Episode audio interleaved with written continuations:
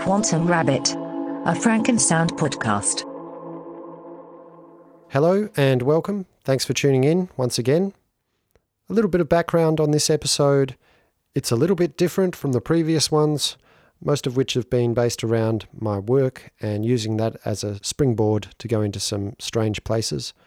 This one is just a story, or a strange place, depending how you look at it. I've got an episode I'm working on about the Virtual Busker project. It's in production, but it's not quite ready yet. There's some interviews I want to do and some bits and pieces. So, in the meantime, I thought I'd use this space to have a little experiment.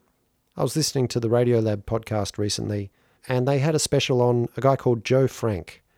He was an American radio personality, not very famous, uh, recently deceased, actually. He created these obscure little spoken word vignettes, I guess you'd call them, and they were very funny, very surreal, full of surprises, and I wanted to try something along those lines. Hopefully, this approach to imitation is a sincere form of flattery. If you've listened to the show before, you'll know that I don't claim to know what the fuck I'm doing here, but that's half the fun. Let's keep it like that for a little while. Short warning this is a very sad story, and it may pull on your heartstrings a little bit depending on your personality and the environment you're listening in. Nevertheless, it is true. Everything happened. There's probably some embellishment, as usual, but not enough to make mention of. Anyway, I hope you enjoyed the story. Here it is. Episode 5 A Very Bright Morning.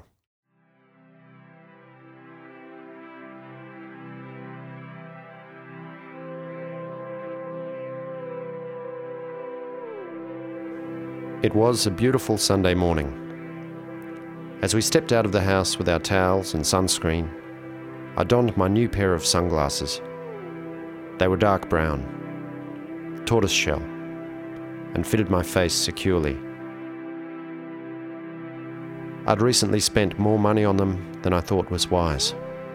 At a store in the Murray Street Mall, I'd been attended to by a young female shop assistant and towards the end of our brief interaction, having almost finalised my decision, I tried them on one last time. The male shop assistant behind the counter suddenly took an interest. He looked up at me and spoke. They look good, he said. It was then I first wondered if I was being played. Was this merely a double act designed to sell more shades? And when I leave this place, would they laugh at me? It didn't matter. I'd already handed over my card to get it over with. Then, walking down the mall, I discovered the glasses made the world appear brighter than it really is, adding a golden hue to the whole creation.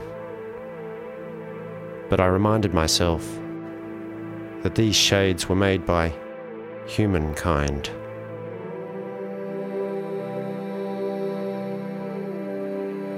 They made me want to open my eyes wider and take in more of my surroundings in beautiful high contrast. Somehow, they made me happier.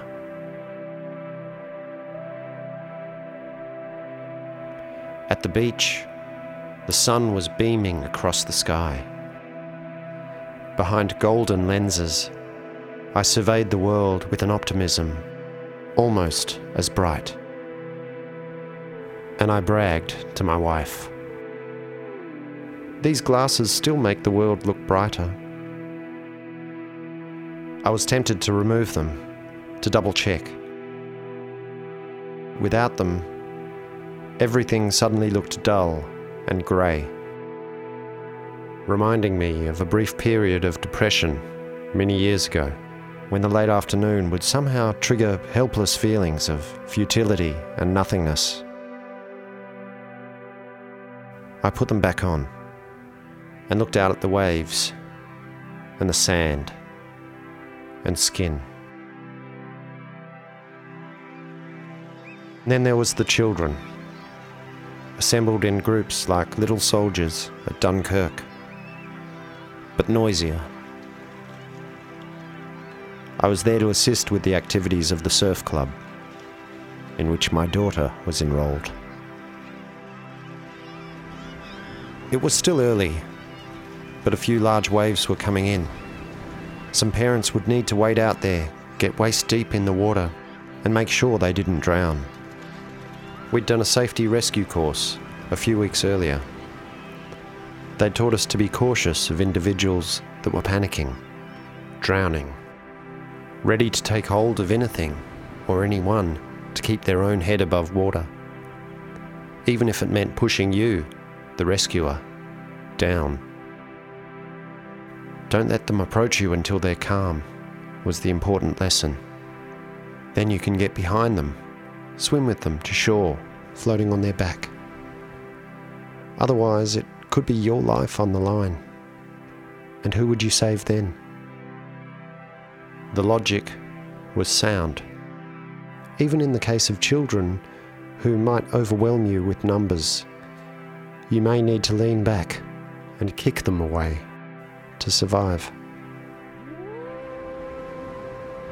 My toes curled up and grabbed the sand as I took my first steps into the surf. I was still wearing the glasses, but they were safe. When a larger wave came, I took them off my face, dived down, and surfaced on the other side before putting them back on. Another two waves came through, not as big. I drifted over them. Meanwhile, the kids had started to swim out in groups. Then a third wave, slightly larger, but not as big as the first. Again, I let myself float over it. As the crest began to crumble, the lip curled gently over my head as I faced away towards the shore. And the glasses were gone.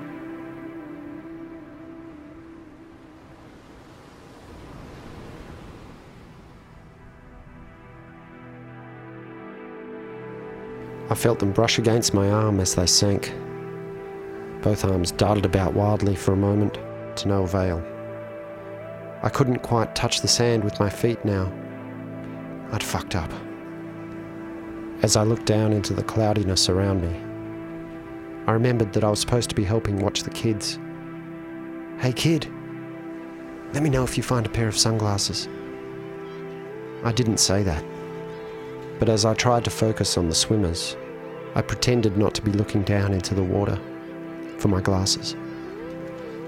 My legs stretched out as my toes tried to find the bottom, clutching at weeds, shells, and jelly creatures. In all of this, I began to question had I been a party to an act of self sabotage? It made sense when I thought about it. I've lost or broken every pair of sunglasses I've ever owned. I'd sometimes put them down in a public place and forget about them, or place them in a bag without protection, leaving them irreparably damaged. In the case of the most expensive pair I ever owned, I physically bent them until they broke, while trying to fix a perceived unevenness in the arms. With this pair, I'd willingly walked into the ocean with them, knowing the risks. I loved those glasses. Why did I push them away?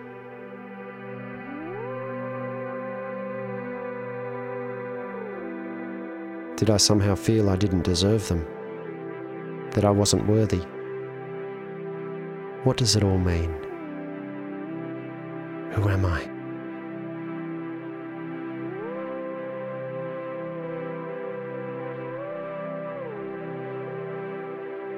It was time for this mad cycle to stop. That evening, I got online and ordered eight pairs of polarized men's fashion glasses in a range of styles from a Chinese megastore. They averaged about $10 each. Even if one or two pairs fail to arrive, I should still be ahead of the game next time I lose my sunnies.